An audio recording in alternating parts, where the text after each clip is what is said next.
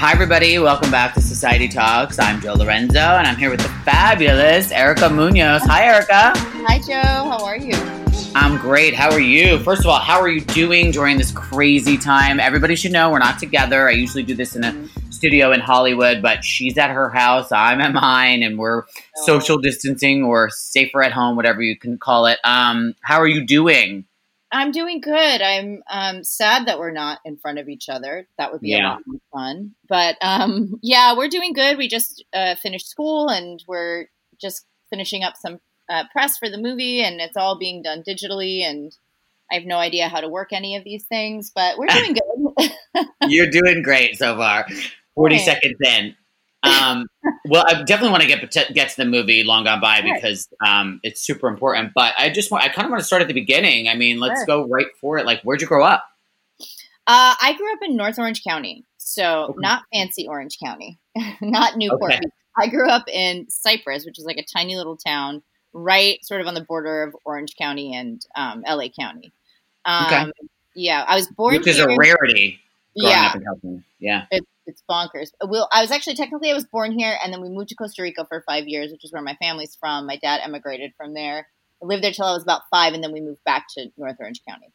And then, really, the, the only time I left Orange County was when I uh, booked rent, and then I was on a plane to New York, and then right back to California after that. So that's pretty much. I've been to L.A., New York for work, and that's about the extent of my travels, really. Okay. Yeah, let's get into that. So when was it that, you know, um, were you first of all, let's when did you get the acting bug? When did you know you even wanted Oh, to do it? You know, I was very, very theatrical, even as like a baby, according to my mom. Um, they like to say dramatic, but for some reason that seems like an insult to me because I heard it growing up so much. But um, so I think as a way to kind of get me to express that, my mom was like, "You maybe thinking you should maybe try some um, community theater." So I went and auditioned for for I believe it was Annie and I you know remember I grew up in Costa Rica for like the first 5 or 6 years so like it didn't even occur to me that like I could they weren't going to cast me a little brown girl as Annie. Yeah. like- I was like, "Oh, I'm definitely going to be Annie like obviously." so that I did not book that and I was like gutted, just devastated and I left and my mom was like, "But did you what was the experience of auditioning like? So it was children's theater, and it, so it was very gentle and it was very like fun. You sang, you danced. There was not a ton of pressure at that time. It was, you know, community theater, and so it was really fun, and I loved it. And so she said to me, "Look, if you love it, you cannot quit. You have to keep trying. You have to keep going back. If you hate it, I'm not going to force you to do something you hate, but just because you got a no doesn't mean you you don't keep going." And Hmm. so basically, like amazing advice. Oh my god, yeah, she dragged me like kicking and screaming to the next audition for the same children's theater thing, and I and I got that, and then um, and then I just like always did community theater, just a ton, a ton of theater, community theater, and and even though I grew up like in the LA area, like it just never occurred to me that the dream could be a reality. I guess I don't know why, um, but it just it was always kind of a far away idea. Uh, I did community theater in high school. I did it even in college. Um, first time I went to college, and then when I was about eighteen or nineteen, I was going to start school, and I thought maybe I would go try to be a doctor. And then um, um, there was an open call for Rent um, in LA, and I like, you know me, I slept in. I wasn't in the mood. I was like, eh, not gonna- bother. And my boyfriend at the time said, um, "Why? Like, you literally have nothing else going on. Why don't you just go? What's what's the worst thing that could happen?" hmm Um, so I was like, "Okay, fine." So I went, and it was. Do you remember the Garden of Eden? It was a bar. Oh yes, the Yes. restaurant. Or yeah, yes. Yes. it was a restaurant, and then it was like a just a low budget, like Virgin Tunnel type of club at night. It was like Yes, I do remember. Yes. So they had the auditions at the Garden of Eden during the day, and I auditioned in like the bathroom, and then you just like kind of, you know how in casting it's like a huge open call, so it was like the Hamilton of its time. There were so many people there Yeah. wanting- wanting in. So they did all of these rounds of sifting people out, and by the end of the day was when you got in front of um, Bernie's actual people, Bernie Telsey's actual people.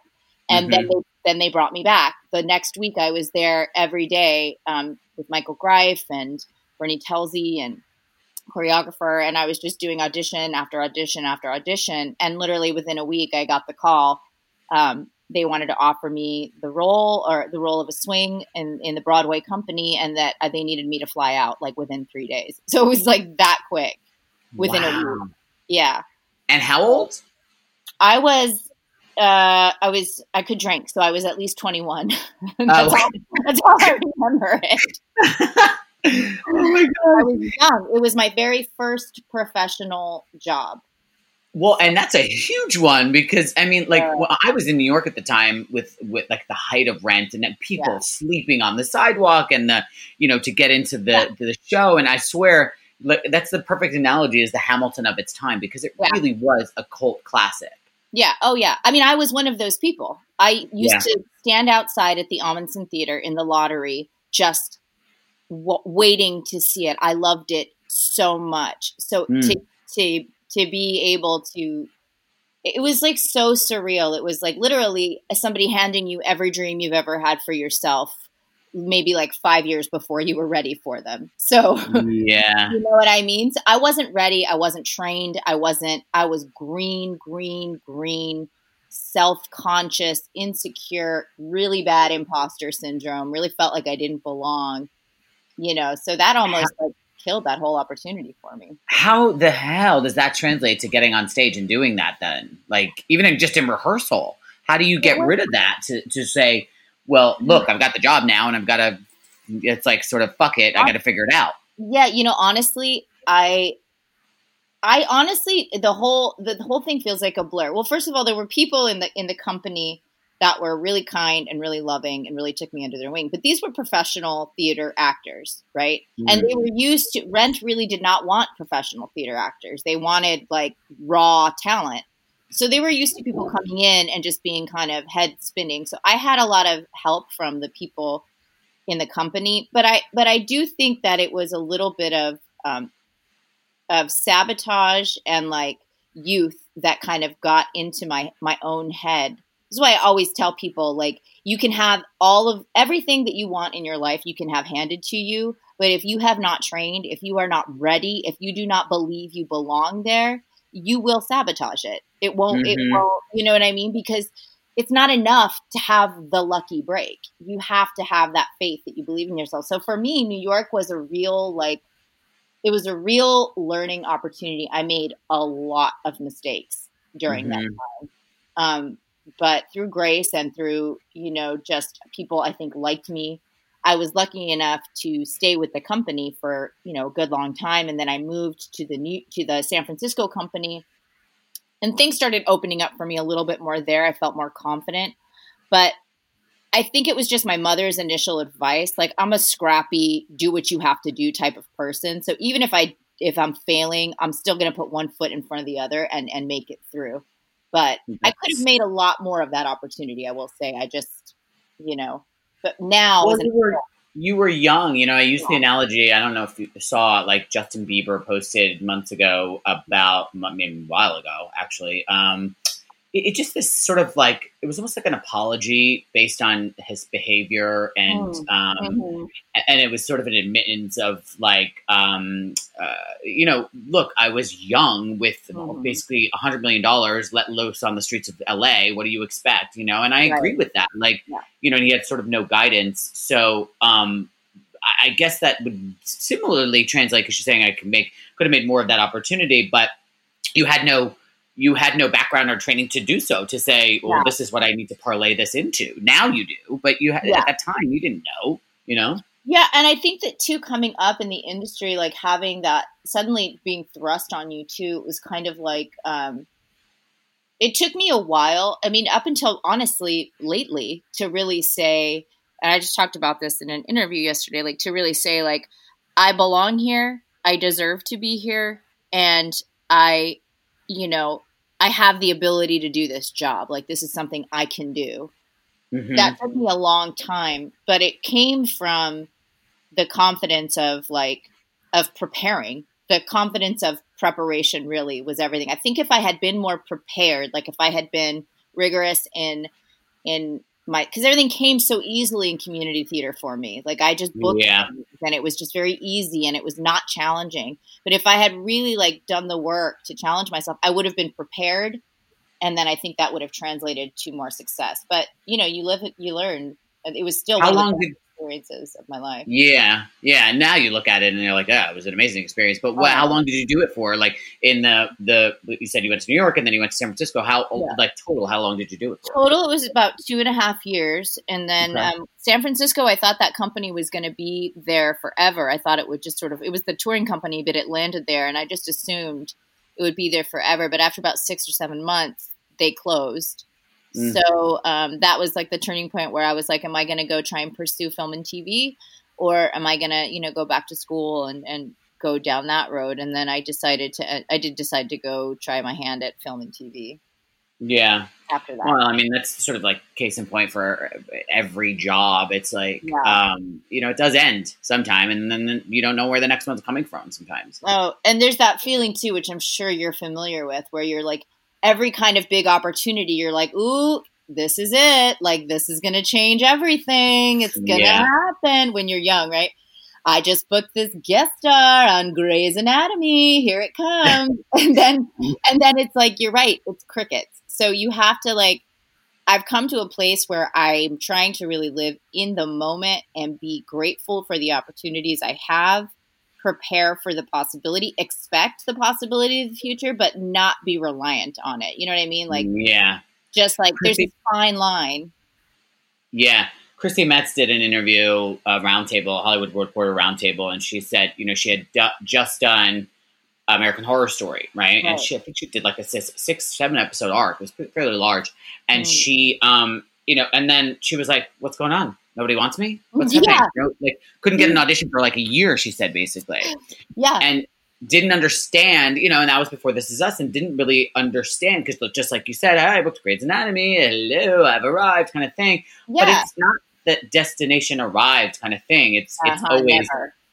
you know it's always that thing of I guess the fear of never getting another job kind of never goes away, no matter who you are. You No. know, it's it's ever present because this industry is just I mean, I just read a story about the kid who played Aladdin in in Aladdin oh yeah, saying he can't even get in the room. I know. I heard that too. Get in the room, and he was in a Disney, the lead in a Disney film that The title character, I know. Uh, full plate Aladdin. He was Aladdin in Aladdin, and he cannot get in the room. I And know. I, I mean, I'm in the same situation where like I find myself saying, I mean, I know I have good reps, and I know my reps work hard for me, but like it is challenging. You you get frustrated because you know there's so much content. You see people that look like you that you could have gone out for that. You're like, wait a minute, like I didn't even get an audition for that role, Right. you know.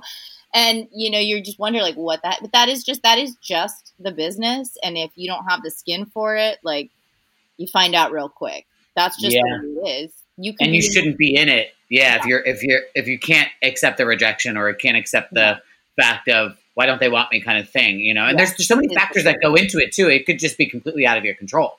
Oh yeah. Yeah. Mm. And you know, that's why I, I always say, like, I do check in with my reps. I have really great representation. I've been very lucky in my career. Hello.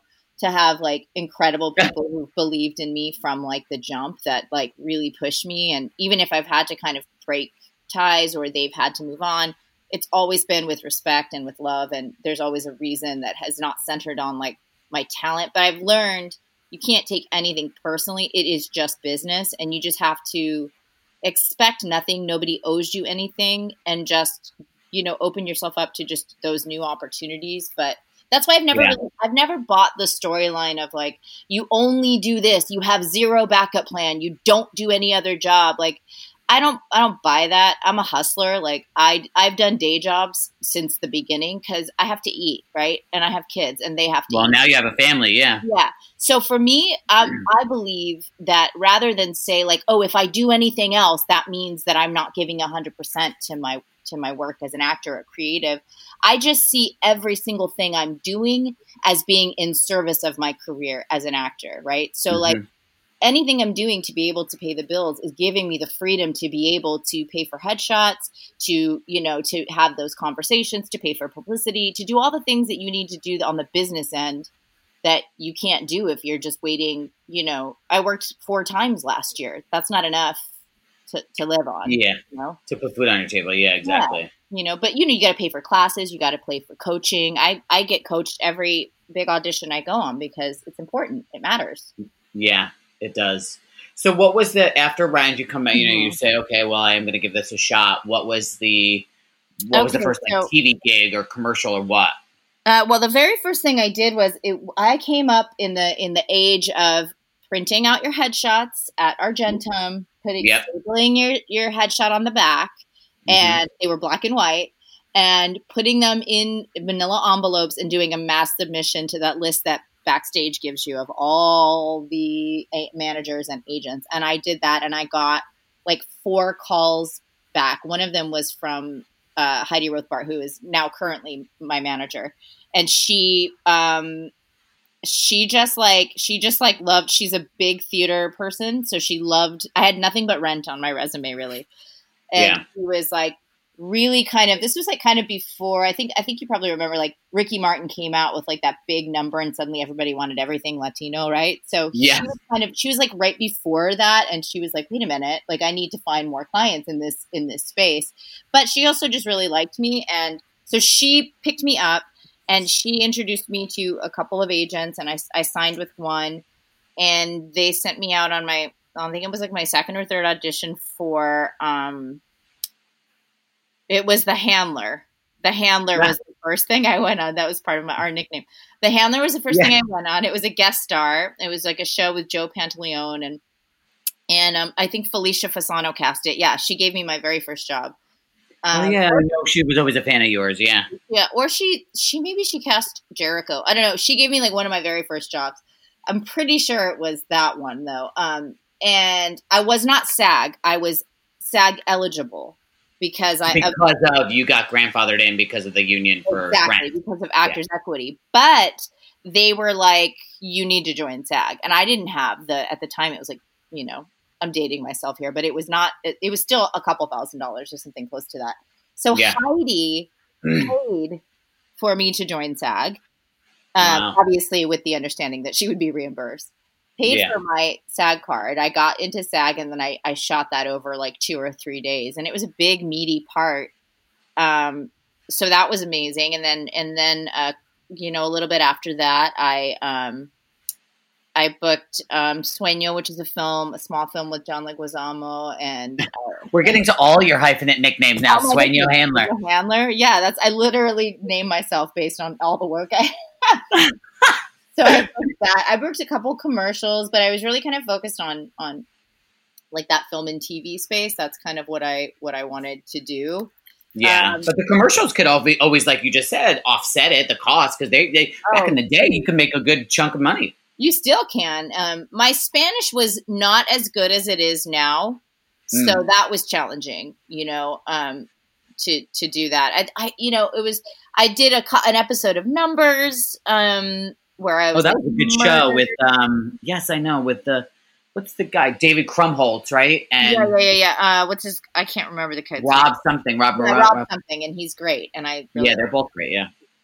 Um, and then I did that Jer- the Jericho episode, which was like huge because I was a big Skeet Ulrich fan and I acted like a huge creep.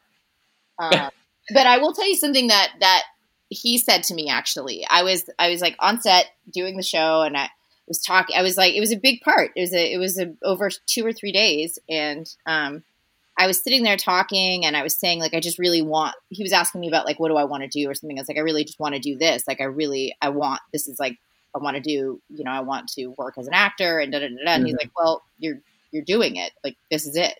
You're you're actually doing that. So, what do you want after this? And it was sort of like, oh yeah like you can get so caught up in wanting something that when you're doing it you forget like i'm here like i'm doing yeah. this. what's happening so but all of that was happening but you know that goes this goes back to this was something i struggled with in my career as a 20 25 year old coming up in la being you know single and young and not focused so I know you have a school that you that you work with a lot of young actors, and I will say that like if it's something you want to do, those young years are super important and valuable, mm-hmm. especially if you're starting to get work. To that's where you need to really put the focus in. So like if your focus is I want to be like out there and famous and make a bunch of money and party all the time, like you're just it's going to be really hard to succeed. Yeah. Because you can get all these opportunities and blow them, you know. Mm-hmm. But yeah, I look at like, and I not, I mean, it's a shame, but I look at like somebody like Lindsay Lohan because yes, I felt like she was a good actress. I felt like she, you know, and she came up early in Parent Trap and all that kind of stuff, and then she was do like she was literally almost like doing like the Julia Roberts trajectory of like young girls. She had hit after hit after hit, Freaky Friday, yeah. Mean Girls, all these different things. Yeah. And it just it's she squandered it because the fame got to her more so than and it was more important for her to be famous and be seen yeah. than it was the actual work.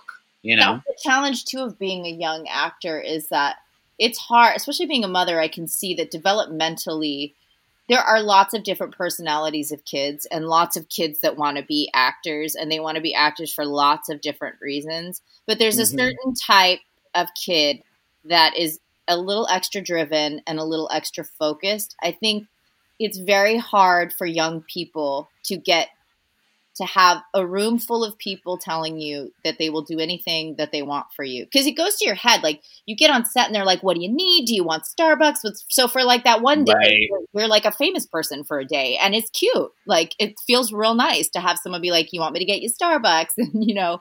But mm-hmm. you know you're 17, 18 years old, that's a dangerous thing to be. You have to remember none of that is real and that the only thing that's real and the only thing that you have really is your reputation on that set and your work ethic and your drive and your ability to focus because that's when those opportunities become more opportunities. It's very very hard to get second or third chances. I'm super super lucky in that regard.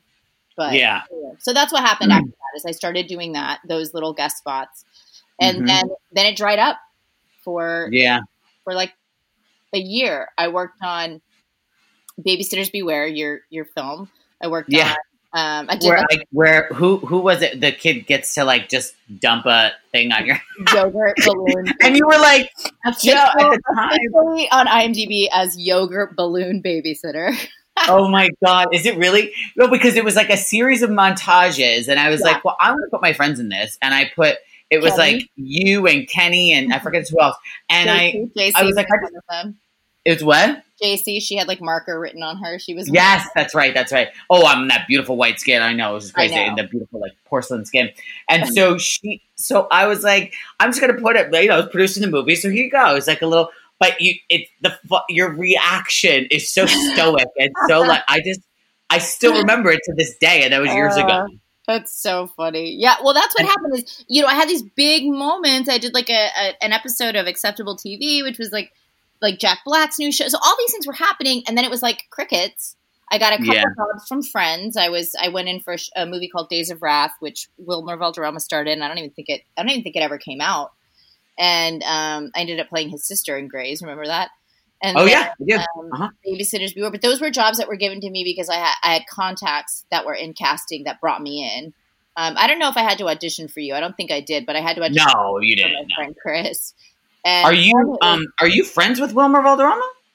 Uh, no, honey, no, I'm not from. Oh.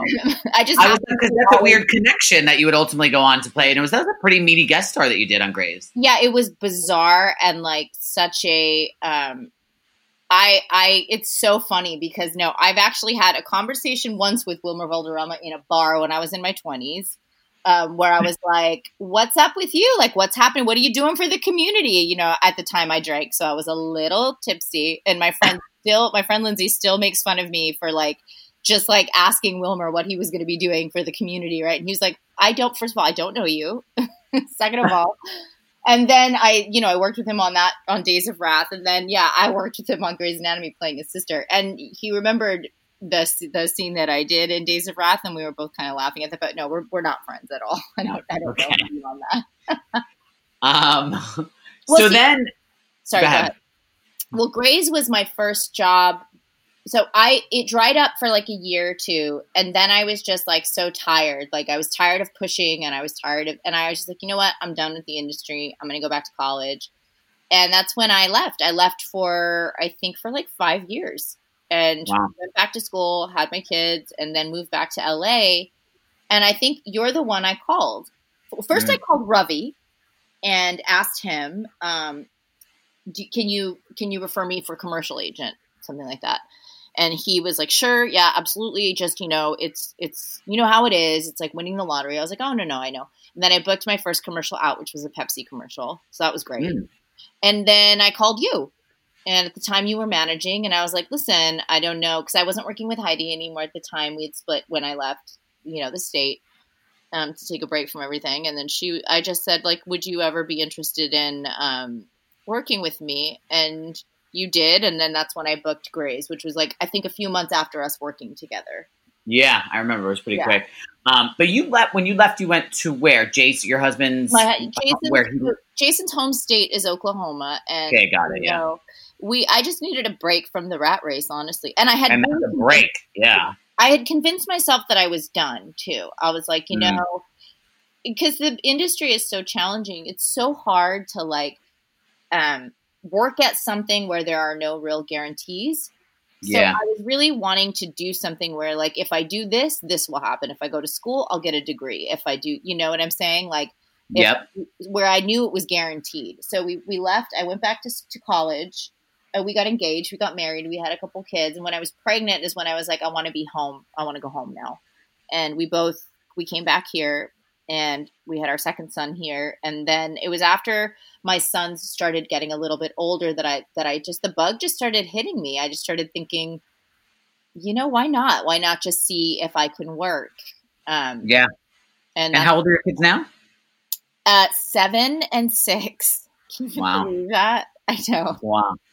Yeah. I can't believe that. And i don't I'm, i i feel like you know moms that have that age in you know in the age of quarantine right now, I swear right. you guys need to be like given a sainthood or something. Well, we're you know we're lucky because um, it's challenging for me because my Spanish is I'm working on it, but it's not I'm not you know it's not perfect, and my kids are in a dual immersion Spanish school, so I have to educate them in Spanish, and we're like trying to figure that out. So that that piece is really strange, and like emotionally for the kids to be this isolated is is really challenging. You know, they're they're having yeah. a hard time. They're missing their friends, and but overall, we're really lucky. We're both able to work from home, and um, you know, like Jason can watch them when I'm when I'm doing stuff for for you know this, and he's also a writer. You know, so. Yeah, I, I can. He's a great writer. Them, yeah, yeah, I can take them while he's working on some of his projects that are that he's working on, and you know, so we're we're we're a good team in that sense, and certainly doing better than I think some other families that are really struggling. But yeah, good. it's good though. So now I want to talk about because you have something really amazing out, and it's yeah. it, it's it just came out what two week a couple weeks ago. Um, and HBO is it is it's not on HBO Max the streaming it's on it HBO Latin. No, it's on all HBO platforms. It's on HBO. Wow, Max. it's called Long Gone By, HBO. and Hi. it's are literally, I mean, in basically every frame of the movie, and it's amazing. So tell me yeah. a little bit about it. God, it's so crazy. Well, this goes back to uh, preparation and relationships, man. Relationships are everything in this industry. I'll tell you that right now. Um, if you are a good person and you are, I mean, well, you can speak to that. Everything, everybody that knows you talks speaks highly of you, um, including my own agent, who's like, I know Joe. He's wait, who's your agent? Uh, Denny, Denny Sevier at House of Representatives. Oh, wait, did I put you in there or did No, Heidi did. It just happened to be that Heidi that Heidi Remember I uh, Heidi gave me the meeting cuz he was coming back on as an agent and then you were yes. like, "Oh, I know him." And so I mentioned your name. I name dropped you for sure when we met. Uh, you use it. I don't care. But I mean, I worked yeah. 21 years. I'm been 21 years. I was a manager for 18 or around there and I worked my butt off and I built myself a name. So if you want to use it, use it. Yes. I don't care. Uh, yeah, I think I did ask permission to use it though, just so that none of the, the other people in your life are like Joe Lorenzo, Joe Lorenzo. Right. I did ask permission. But anyway, I, I so Jason, my husband is a filmmaker. He went to film school with the director Andrew, Andrew Morgan of this film, and Andrew and I, Andrew had asked me to come on board after the most recent election. He wanted to do a documentary series on um, on kind of what some some you know immigration stories and stories about like my per, my community, and so he kind of wanted somebody. You know, he's a cis white man, right? So he wanted somebody in the community to kind of help navigate those stories and to help with the accuracy and all that stuff. So he asked me to come on board. And we started talking to people in this space, and he had really been wanting to move to narrative film. And so for whatever reason, I can't. I, you'd have to ask him. I don't know why, but he wanted. He just said, "Listen, I want. I have this idea for a movie. I have the seed of an idea for a movie.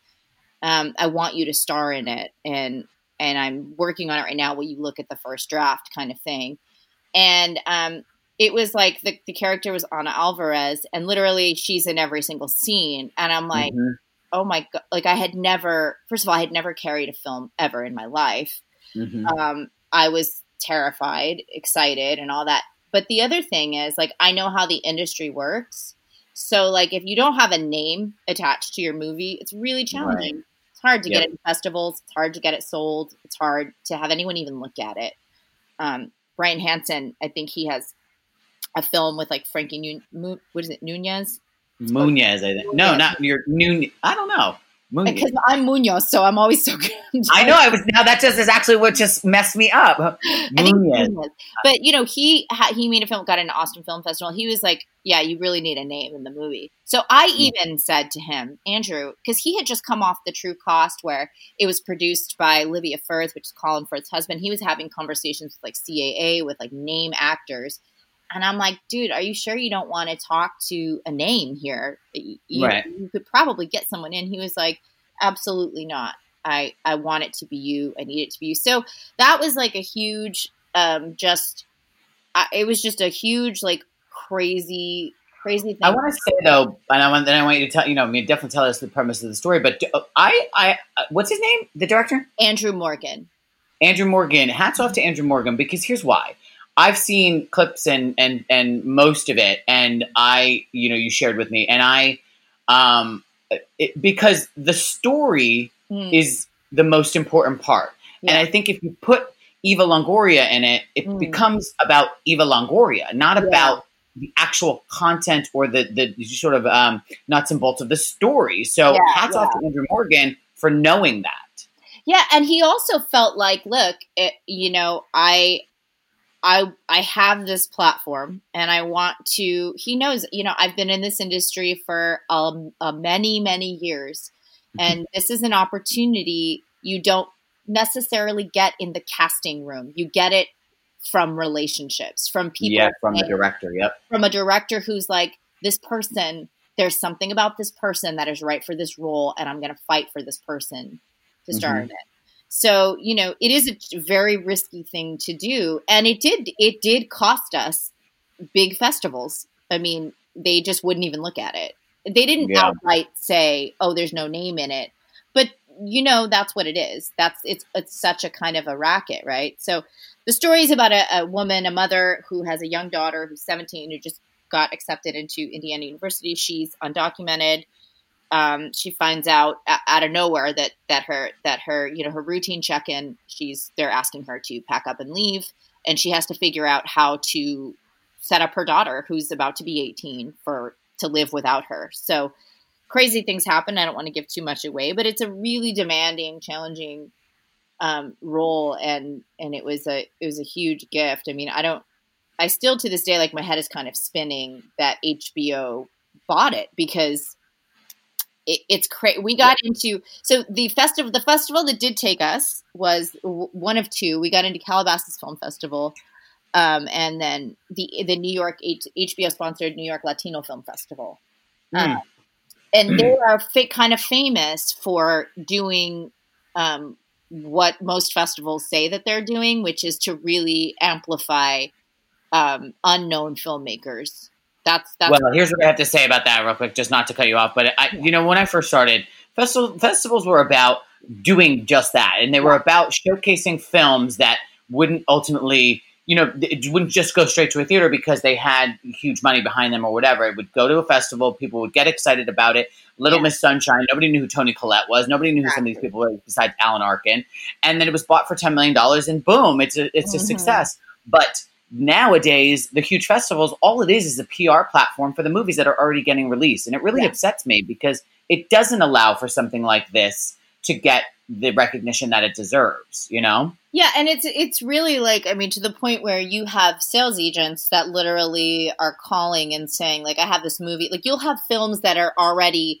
chosen for major festivals before submissions are even over just based Yeah. on who's in it and all of that stuff which like I'm not begrudging you know these are major film festivals so sure have a screening of a major film with a major actor you know but like the, I, I do think that the the intentions have changed and you know we got the opportunity we we got because this festival specifically really is doing what they say that they're supposed to be doing. And then in that there it's sponsored by HBO so HBO is there watching all of these films. And I mean they had no real reason or motivation to purchase the movie right? They bought it based on the merit of it. And yep. and because HBO is actively doing the thing that you know it's very trendy to say that you're doing, which is like let's amplify you know unknown voices, let's like show these unknown actors. But Mhm. here they actually put their money where their mouth is. They they bought the film, and now we have a huge, huge audience, and you know, um.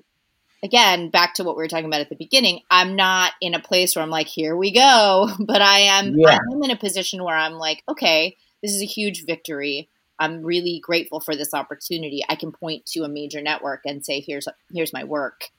And yeah and that's the best that I can hope for. And I'm proud of the work too. I'm proud of w- what we what we ended up with. So yeah, it's Yeah. huge. so everybody can find it every, on all uh, hbo HBO platforms Yeah, it is Yeah. on HBO Latino at certain times, but it's on HBO Go, HBO Max. It streams all over HBO. yeah yeah, that's amazing Awesome. I I'm know, happy for- crazy. I'm happy for that.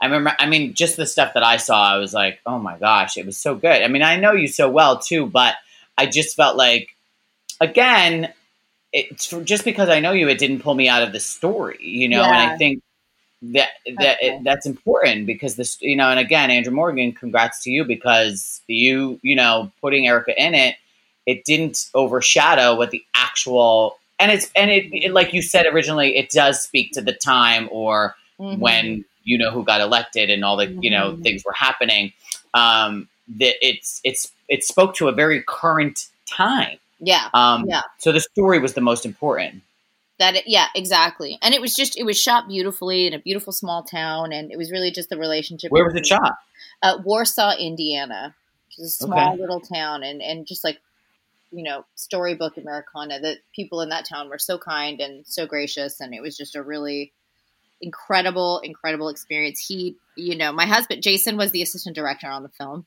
oh Uh, nice yeah, he hired his wife to, who is just a brilliant talent of her own, Emily Morgan, to produce it, and then you know brought me on as a producer as well. So it was just like a real small family feel. Flew out my whole family. We all, i was gonna say was it sort of a family affair while you Oh, were doing yeah. it yeah, it was a total family affair. I mean, we really just it was skeleton crew, you know, um, a SAG ultra low budget, and it was just it was just a lot and of you love. can't even tell one iota that that's what that you know that's the thing it, you don't even have to say that because you never even know I know it looks like there was there was some money behind it it looks great That- yeah that's Andrew and the cinematographer Lance Kuntz. I mean, it's crazy how beautiful it looks. I mean, even the Yeah. score um, is so beautiful and so like it's an original score. He works with um, it's Duncan. Um, his name is very long, and I Lincoln Staff I think is his name.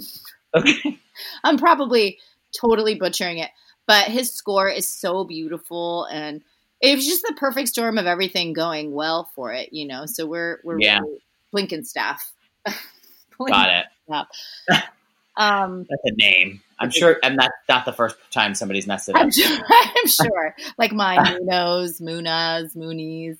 Yeah. Yeah. Uh, how about yesterday? I so I record. I don't care. People people are like because this they we release these at different times, but I record right. them all at the same time if I want to, guys. So hush. But um, yesterday, yesterday I I said Robbie, and he's like, "Did you just call me Ravi?" And I was like, Yeah. "Oh yeah, Ravi." Ravi. I was like, "Why did I do that?" Like it's just one of those things. I think sometimes 40 and slip or something. I don't know what it is. I But- called him Robbie for a good seven years before Oh, I no. heard him say, or Audrey, I think, say Ravi, and I was like, wait, what? oh yeah, no, he, Ravi. he was quick to co- correct oh, me. Yeah. I was like, all right. Yes, honey. Um, so now uh, we're super excited. Everybody go watch for Long Gone By on HBO, um, all streaming platforms, all you know, the network platforms, or sorry, the cable yeah. platforms. Um, but uh, I just want to talk before we go. Be, um, sure. What is sort of the obviously we're in the age of COVID nineteen sure. and all this craziness going on right now, um, and there are it's it's I've you know I've read the Tyler Perry article where he's yeah. releasing things to, that you know, because he's going to be starting in July and his precautions that he's taking. Yeah. I know that Governor Newsom was was supposed to release something and then he didn't ultimately do it about guidelines. What is it? I mean, have you been reading up on it and what do you think? Yeah. Will be the new normal. I have been reading up on it. It's such a crazy unknown time. I mean, one of the first things I thought was, yeah, like why couldn't you just because it's it's like a month or two of ice of filming whatever you're filming, right? So like, would right. it make sense if we could just isolate, um, you know, who the cast and crew in a right. certain area? It, it's challenging though. I mean, I think you're going to have to have like you're going to have to have testing.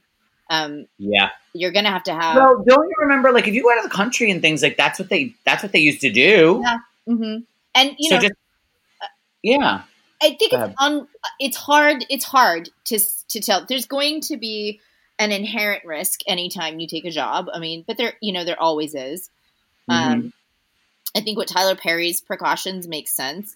It's not going to be 100% infallible because nothing is 100% infallible. I mean, just by the right. nature of filmmaking, there's accidents and things happen. Yep. You know, so just the same precautions we take to keep our crew and our cast safe on a set and on any given day.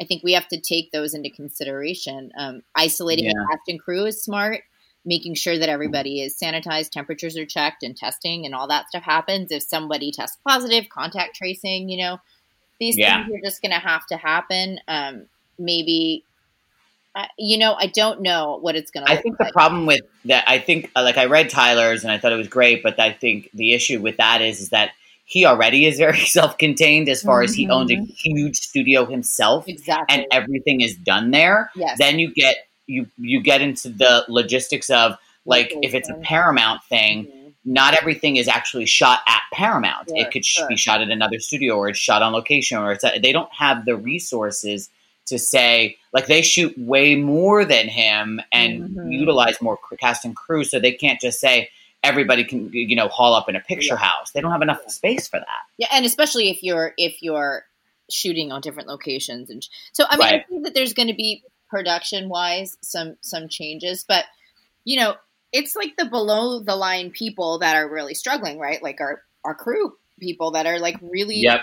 that are really like these these are employees that are like that are essential and that work consistently so this is like not a like acting and, and up in the top percentages so many of us are either if you're up there in that 1 2% that are working constantly you're probably going to be okay for a little bit until the next job. Right. If you're a guest star or whatever, you probably have a day job that you're helping that's helping supplement. But if you're in that like casting arm, in the you know, in the production arm, in the grip and electric arm, if you're in any of those pieces, this is your daily, this is your livelihood. So, yep. you know, this is it's challenging, but it, I think it's important you know we can't count on anybody at the at the top on a government level right now to be honest or forthright. I mean i'm just being frank. There's no mm-hmm. leadership there. There's no so we have to take on the responsibility of having real conversations about how do we make this safe as safe as we can and how do we get people back to work in a safe and effective way and mitigate the risk as much as we can. Like i think that's what needs to happen is we kind of need to just say yep. enough from you guys. We need to have a conversation about how to do it and then we can yep. kind of everybody has to determine whether or not they're willing to take that risk. Yeah, I agree. You know, I don't know. We'll see. Oh, well, the new normal. I mean, I, am honestly ready for something to come back to normal. So, I, I am so ready. Like, I want to be yeah. safe and I want to be, you know, pragmatic about it. But God, this is challenging. It's very challenging. Yeah. It's isolating yeah. and I go from well, I went from you know being on a plane and going to different cities and oh, going oh, yeah. and, and, or you know being in casting sessions, which you've helped me with, and and yeah. and you know meeting hundreds of actors a week or whatever it is. And I actually started a project and I'm gonna we're picking it up obviously when once this comes back. Um, but and we'll probably do a lot of self tapes and online auditions anyway. Yeah. But um, I you know I, going from that to literally going to and seeing one my dad.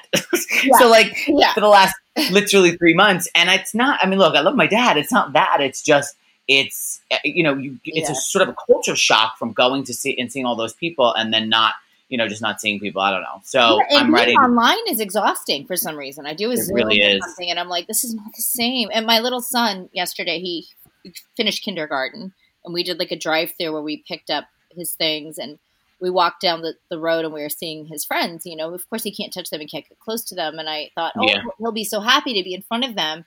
And then we got in the car and he was really down and I was like, What's wrong, babe? Like what's going on? And he said it just made me sad or to see his little friend's named John. He said it just made me sadder to see John. And I go, Why? Aw. He goes, Because I, I wanted to touch him. I wanted to high five him or hug him and I couldn't. And I was just like, Oh yeah, I bet. That's the thing. And you know what I told him was this thing that a girlfriend of mine, or Emily actually, Emily Morgan said to me, which Oh, yeah. like, this Yeah. is hard, but we can do hard things. And I just said Yeah. that to him. This is hard. We can do it, and we'll do it together, and we'll come out on the other end of it. But it's challenging for sure. It is, and we'll you know we'll make it work when we all come back. So, well, I love you to death. You know that. Erica Munoz. Klaus, Sueño, Handler, Melon.